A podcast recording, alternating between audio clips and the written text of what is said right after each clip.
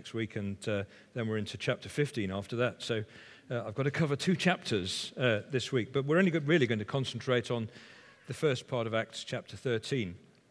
And uh, I, I first looked at this almost 50 years ago. I can't quite go back for this to the 60s, uh, but I'm nearly there because I, I, studied this passage for O level, uh, sort of pre GCSEs. In the good old days, we had O levels. And uh, so this was the summer of, or the, the, the, autumn of 1973 when I was just 14. Can you imagine? And uh, it's, it's, almost, it's almost, almost 50 years ago now. So um, the guy who taught us this was, was my housemaster, who was a chap called John Spear. And uh, he was a Christian. He, he'd been a, a, rugby player, I think, at county standard. He's a lovely guy. Uh, he would tell us jokes. Uh, and um, they weren't, they weren't terribly funny, so I won't bother repeating any of them. But uh, he, he, was a really nice guy. He was a part of the wallpaper of my life growing up. Uh, he had a steady, uh, not, not exuberant or, or, or, or, very showy Christian faith, but he was just a steady Christian. He loved the Lord Jesus. And uh, he was instrumental, as were others, in my coming to faith. After, that was after I'd left school, after I'd been to university, come back home. Uh, but but that, I just want to sort of name check him this morning. His name was John Spear, and he, he was a part of that, that fabric of my early life. People who shared the gospel with me uh, in an unobtrusive, quiet way and lived out their faith. So I just want to thank him. Uh, he, he's long since gone to glory now, but because uh, he, was, he was almost retired when he was teaching me in 1973. Anyway, we're in Acts chapter 13, so this was part of what I was studying as, a, as my O level course. And we'll just read um, the first dozen or so verses. Now, in the church at Antioch, there were prophets and teachers Barnabas, Simeon called Niger, Lucius of Cyrene, Manaen, who'd been brought up with Herod the Tetrarch, and Saul, or Paul. And while they were worshipping the Lord and fasting, the Holy Spirit said, Set apart for me Barnabas and Saul for the work to which I've called them. So after they'd fasted and prayed, they placed their hands on them and sent them off. And the two of them, sent on their way by the Holy Spirit, went down to Seleucia and sailed from there to Cyprus. When they arrived at Salamis, they proclaimed the word of God in the Jewish synagogues, and John Mark was with them as their helper. They traveled through the whole island of, of Cyprus until they came to Paphos, where they met a Jewish sorcerer and a false prophet named Bar Jesus who was an attendant of the proconsul Sergius Paulus. The proconsul, who was an intelligent man, sent for Barnabas and Saul because he wanted to hear the word of God. But Elymas, the sorcerer, for that is what his name means, opposed them and tried to turn the proconsul from the faith. Then Saul, who was also called Paul, filled with the Holy Spirit, looked straight at Elymas and said, You're a child of the devil and an enemy of everything that's right. You are full of all kinds of deceit and trickery. Will you never stop perverting the, the right ways of the Lord? Now, the hand of the Lord is against you. You're going to be blind for a time, not even able to see the light of the sun. Immediately, mist and darkness came over him, and he groped about, seeking someone to lead him by the hand. And when the proconsul saw what had happened, he believed, for he was amazed at the teaching about the Lord. Let's just pray. Father, we, uh, this is a great story. Uh, it, it, turns into an adventure as they uh, go on to southern Turkey, and beautiful things happen miracles, signs, and wonders. Uh, people who are crippled are healed. And, and Father, we, uh, we're thrilled by this story, but we pray that we might uh, really receive something of what you've got for us today from this story. In Jesus' name. Well, now, let's, uh, let's start at the beginning. In the church at Antioch, it's described as church, so uh, there's a recognizable group of believers uh, who, are, who are called the church there. And Antioch is uh, right in that sort of northeastern corner of uh, the Mediterranean where Syria meets Turkey. And uh, so it's tucked in that little corner. And a church had gathered there. we saw earlier in the book of Acts how people had gone there and started to share the gospel, and it had taken hold. And that's the place where people were first called Christians. And those leading the church are, are described, there are five of them here, and they're, they're a, a diverse group. And there are prophets and teachers. Uh, it's not one leader, but there's a group of five of them. And they can afford, as it turns out, to send two away, and the church continues. It's still strong with just the three of them there. But it's a diverse group. There's somebody from Africa, two guys from Africa, I think. Uh, there's somebody from Cyprus, there's somebody from Judea, there's somebody from Asia Minor. So, all over that corner of the Mediterranean. And uh, we, we see uh, that they're about to invest in mission. And we don't hear much about the other three later on, but it looks as though they gave away their best folks because that's where the story goes. It follows Barnabas and Paul when they go off. And they've got here uh, the word of God in the midst because uh, there are prophets and teachers. So there would be teaching from the Old Testament scriptures, teaching how Jesus fulfilled all the promises in the Old Testament scriptures. So the word of God is there in written form, the logos, the, as the Greek would have it, the, the written word of God. And there's also the Holy Spirit in the mix, bringing the, the lively word of God, the breathed word of God, the rhema uh, of God. And uh, so we see that it's important in this mix to have uh, both prophets and teachers.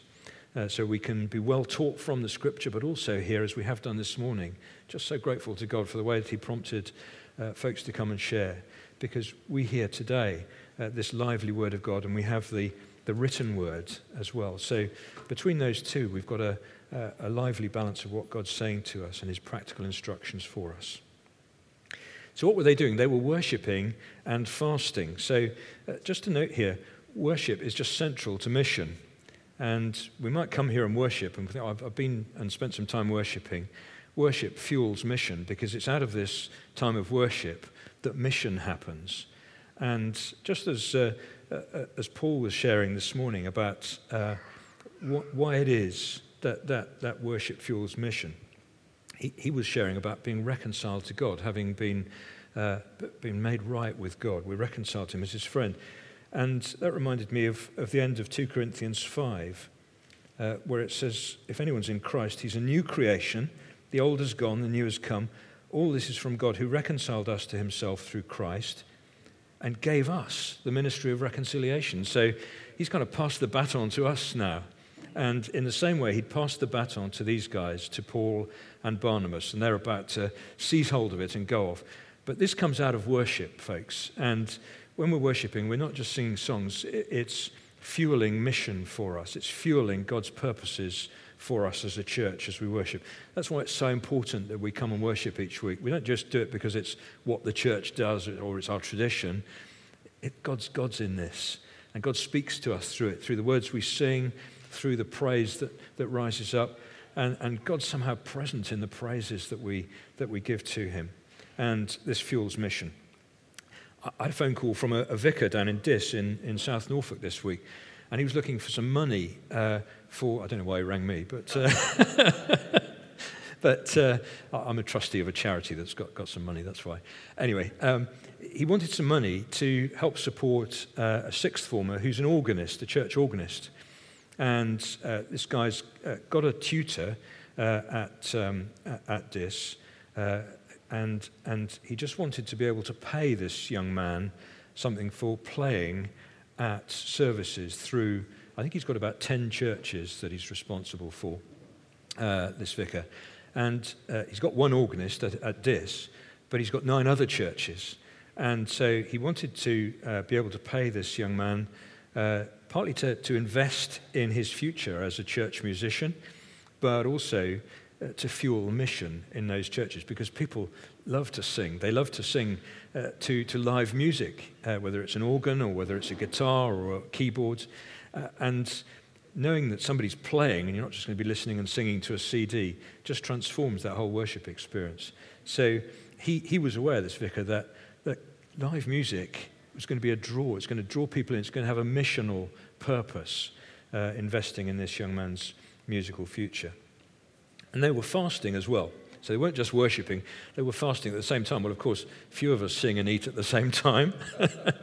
so we must assume that they were, they were spending some time fasting. They decided that they weren't, they weren't going to eat for a bit. And uh, we don't speak much about fasting. It's a way of helping us to clear our minds a little bit uh, of some of the distractions of life, to focus on what God's saying to us.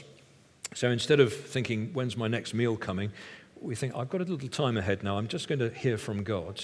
Uh, I'm going to set that time aside. And instead of uh, f- filling my, my face, I'm going to fill my heart with, uh, with what God's saying. It's an opportunity to hear from God. What if we're hungry? Well, we will be if we're not used to fasting. And Jesus has a good answer in John 40, 42, sorry, 4, uh, verse 32. He says, I've got food to eat that you know nothing about. And then in verse 34, my food is to do the will of him who sent me and to finish his work. So that sense in which we're doing God's work can be nourishment to us, it can feed us. Uh, in just the same way as, as, as, physical food. Of course, we need some physical food, so we shouldn't fast forever. But uh, it, it's a helpful discipline. Uh, and note, the Holy Spirit comes and speaks to them. It's, it's, a, it's an indication God saw they were serious. They wanted to worship, they wanted to hear from God. Uh, they were fasting, they'd given themselves, uh, body and soul, as it were, to, to hearing from God and to, and to worship. So, God, the Holy Spirit, comes and speaks to them.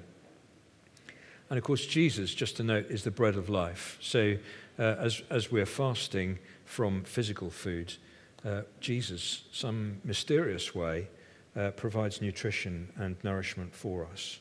And I don't fully understand that, but uh, nevertheless, that's what it says. So then the Holy Spirit says, Set apart for me Barnabas and Saul for the work to which I've called them. So this commission is really important for them because it gives them some assurance for what lies ahead. They're going to face some bumps in the road. Uh, they, they, get run out of town several times. Uh, Paul is stoned. Uh, they're not going to have an easy time uh, in, in the days ahead.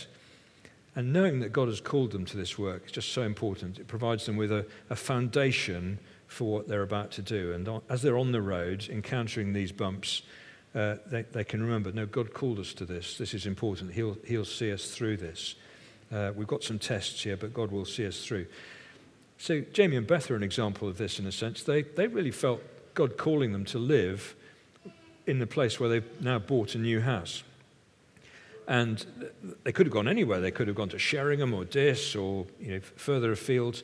But they really felt God saying, This is where I want you. This is your mission field. This is where I want you to be sharing the gospel with your friends and neighbors. You've got a mission to these folks who live around here. And they've had a really tough time. You know, they've, they've had to go and live in a borrowed house for a bit. Uh, t- twice, in fact. They, they lived in a, a, rented place for four months, then a borrowed house for, uh, for two weeks. But God's come through. Right at the 11th hour, you know, it's sort of the last minute almost, but it stretched their faith. It stretched our faith as we've been praying with them. But they know that this is where God wants them to be. Uh, this is where God wants them. And then God has set them apart here.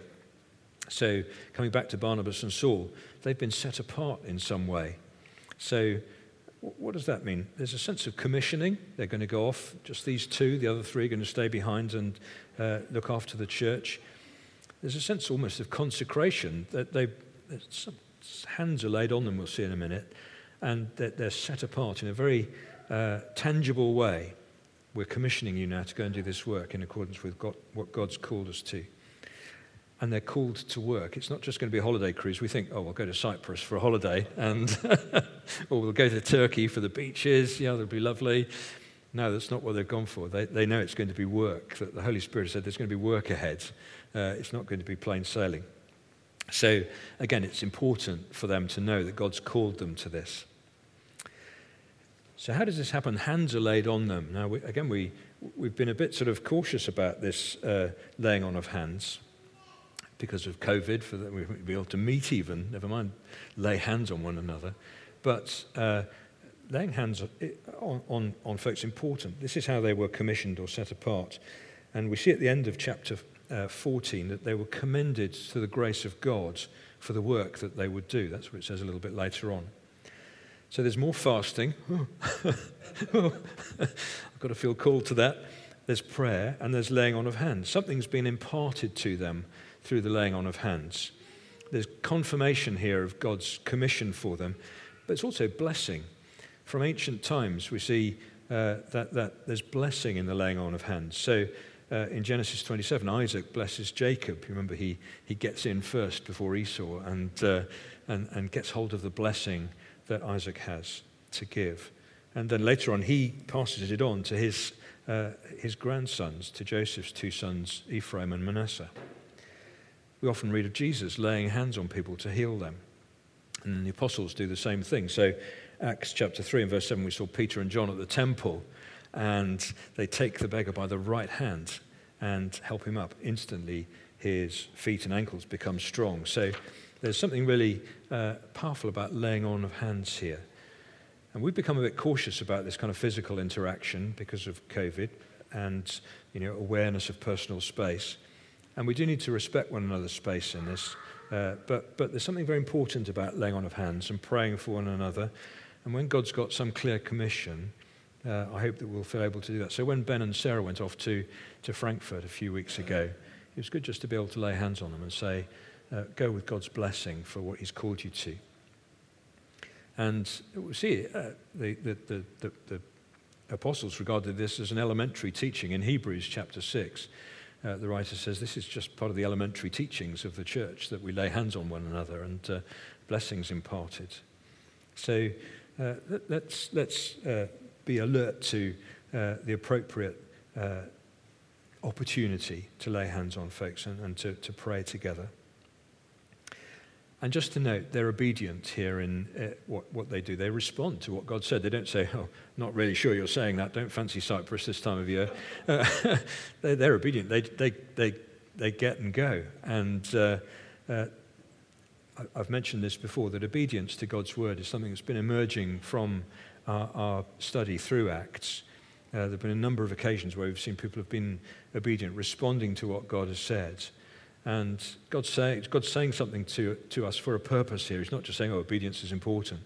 I believe it's because he's, he's going to be provoking some of us, perhaps, to, to get up and go. Not that I want to encourage you to do that, but you know, when he speaks to us, we need to be ready to say, yes, Lord. And this is, I, I recognize, this is what you've got for me. All right, so they're commissioned and they go off on their, their first missionary journey. And we won't, we won't look at the whole journey uh, because uh, it would take too long, but um, they go off to Cyprus and they proclaim the word of God, uh, and they're in the synagogues of the Jews. And they go around the whole island, and um, uh, so it would have taken a while. And they get back to uh, Paphos on the east coast, and they encounter this, um, this sorcerer. And Paul here demonstrates that the power of God is with him. And we, we haven't heard anything about this up to this point. They've gone around the islands uh, w- without remark, really, but they get to this important point now they're at the, they're at the, um, uh, the office or the place where the proconsul Sergius Paulus is, and they, they encounter this false prophet, Elymas. And Paul demonstrates that the power of God is with him. So he's, he's, not, he's not shy about calling him out. he says, You're a child of the devil. You know, we'd, we'd be pretty bold if we said that to somebody, wouldn't we? And an enemy of everything that is right. You're full of all kinds of deceit and trickery. Will you never stop perverting the right ways of the Lord? Now the hand of the Lord is against you. So this is pretty, pretty bold stuff. He's not, he's not mincing his words here. And then, then, there's this kind of judgment on him that Paul pronounces. Now, we're, we're, we're, often used to seeing people healed and made well, but suddenly there's, there's, there's, there's judgment here. And Paul says to him, uh, Now the hand of the Lord is against you. You're going to be blind for a time not even able to see the light of the sun. And immediately mist and darkness came over him, and he groped about, seeking somebody to lead him by the hand. So, something very tangible happening here. The power of God is present just to, to push back darkness and push back evil and to restrain it and say, Enough here. You, you've held sway here long enough. He'd been in, in Sergius Paulus's uh, place for a while. We don't know how long he'd been there, but uh, he'd obviously sort of wormed his way in there. And Paul comes and says, Enough, now, judgment. You're... And the, the proconsul, Sergius Paulus, is struck by the power of God. He's amazed and he believes. And so, a significant guy in the island who's, uh, who's got a, a responsibility of, for the administration and governance of the island is, is saved. And this is a significant moment in the island's history. So, something wonderful happens here. He's saved, he sees the tangible power of God, and uh, you'll see later on, Paul says to the Corinthians, I didn't just come with eloquent words. no, I came uh, not with wise and persuasive words, but with a demonstration of the Spirit's power. He says that in 1 Corinthians 2, verses 4 and 5. There's a demonstration of the Spirit's power so that your faith might not rest on human wisdom, but on the power of God. So uh, your, your faith doesn't rest on what people say, on, on, on what preachers may say to you, what I may say to you, your faith rests on the power of God at work in your life, the, the conscious transformation that God makes within your life.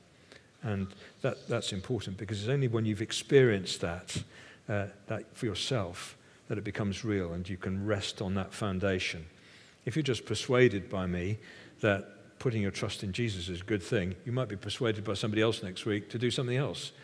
And we need to know Jesus, we need to know him personally. Then they go off to Turkey. Uh, they've uh, had a successful mission in Cyprus. They go off to Turkey and uh, they preach at Antioch. There's a different Antioch, it's Pisidian Antioch. There are apparently 16 different Antiochs altogether, so uh, they all got different names, but this is the one in uh, the central southern Turkey. And they're preaching and teaching from Old Testament scripture, and uh, Paul is, is preaching about how Jesus fulfills the promises of the Old Testament.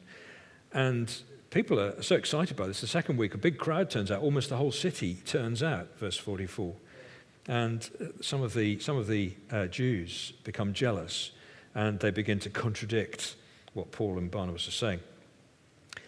So Paul and Barnabas have a, a bold response. We had to speak the word of you first, word of God to you first, but you rejected it and don't consider yourselves worthy of eternal life. So we now turn to the Gentiles.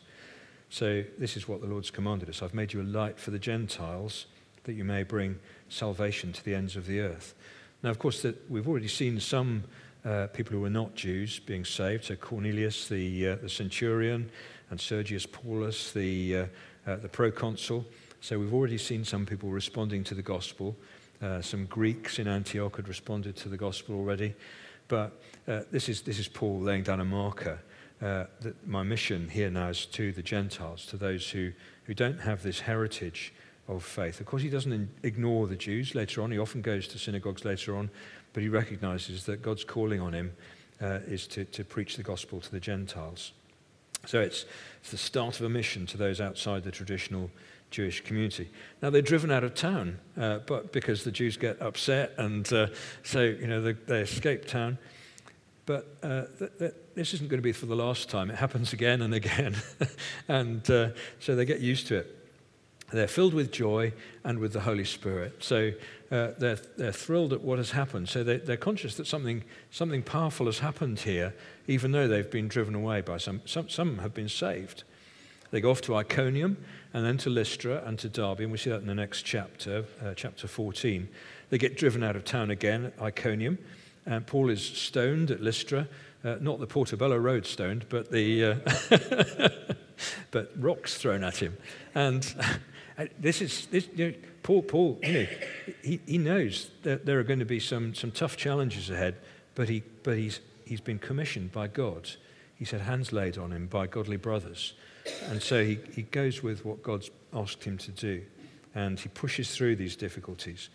They've seen some wonderful things happen in Iconium. Lots of people have been uh, healed. A crippled man's been healed at Lystra, uh, and uh, signs and wonders provoke uh, both repentance and salvation for some, but also a pushback from, from the enemy. There's, there's persecution from others. So there's a spiritual battle going on here. It's important to note that. Sometimes, you know, we, we experience difficulties. There's a spiritual thing going on which will respond to prayer. And we heard Paul last week preaching about the importance of prayer and digging in uh, in prayer, just, just bringing these things before God together. And uh, although there's a reaction from the forces of darkness, they're unable to undo what God has done. And so churches are established in these places because we see that Paul and Barnabas then go back through Derbe to Lystra, Iconium, and to Pisidian and Antioch. And they strengthen the churches there. They appoint elders there. And so when they get back to, uh, um, uh, to, to Antioch in Syria, they're able to report, you know, churches have been planted. Like the church in Antioch, there are now churches in Cyprus and all through southern Turkey. And again, uh, they pray and fast before laying hands on uh, those who become elders. Uh, and, and they pray for the churches that they've established. They fast for them. Uh, they're, they're serious about their concern and care for these churches, that they're well planted and that they should go on to prosper. Now, we don't know what happens in Antioch after they've been sent off, uh, but, but the action follows Paul and Barnabas, and so we, we, we follow them. And uh, when they get back at the end of chapter 14, they return to the church and they reported all that God had done through them and how they'd opened, how he had opened a door of faith to the Gentiles. So that, that's a kind of a footnote to, to this journey. God had commissioned it. The Holy Spirit had come and said, Set apart for me Paul and Barnabas for this work. Off you go, guys, and, uh, uh, and, and, go off to, to Cyprus uh, and then to Turkey. Why did they go there? Barnabas was from Cyprus, so that was his home, and Paul was from, uh, from southern Turkey. So it's kind of natural places to start with their, their ministry. And uh, they stayed there then. When they got back to Antioch, they stayed there for a while again. So they hadn't, they hadn't sort of completely disappeared, gone away.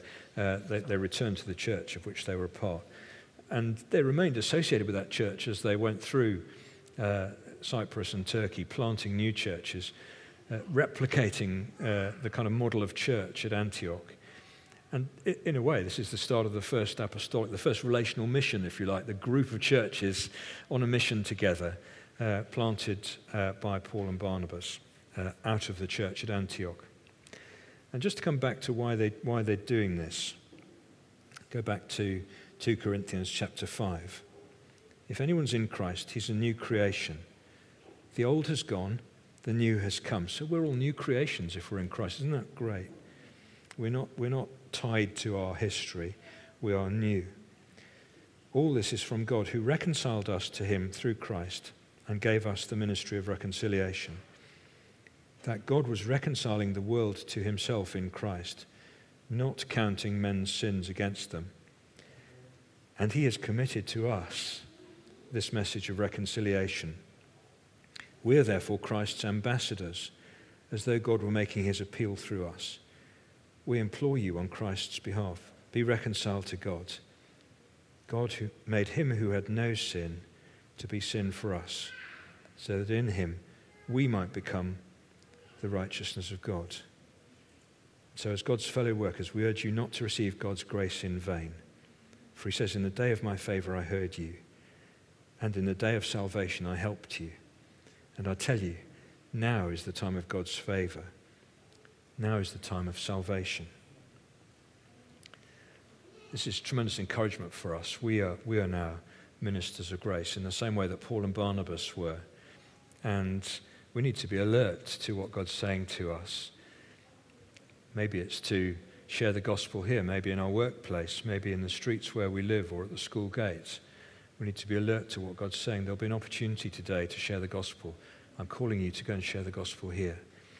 Maybe He'll call us to go abroad to Frankfurt or uh, somewhere else, uh, as He's done for Ben and Sarah. Maybe he'll call us to stay here, like uh, Jamie and Beth. Wherever he's calling us, whatever he's calling us to do, let's be alert to that and be ready to be obedient. Let's share it together. Let's, let's hear the word of God together as we have done this morning, as folks have come and shared what's been on their hearts, what God has given them. Just so precious that God speaks to us in this way. But let's be uh, ready then to be obedient to Him so that He doesn't speak in vain, because there are those out there who are lost, who are desperate, who are anxious in this season. Prices are rising, there's war, there's famine, there's chaos, fuel shortages. There's lots to be anxious about if we choose to be, illness.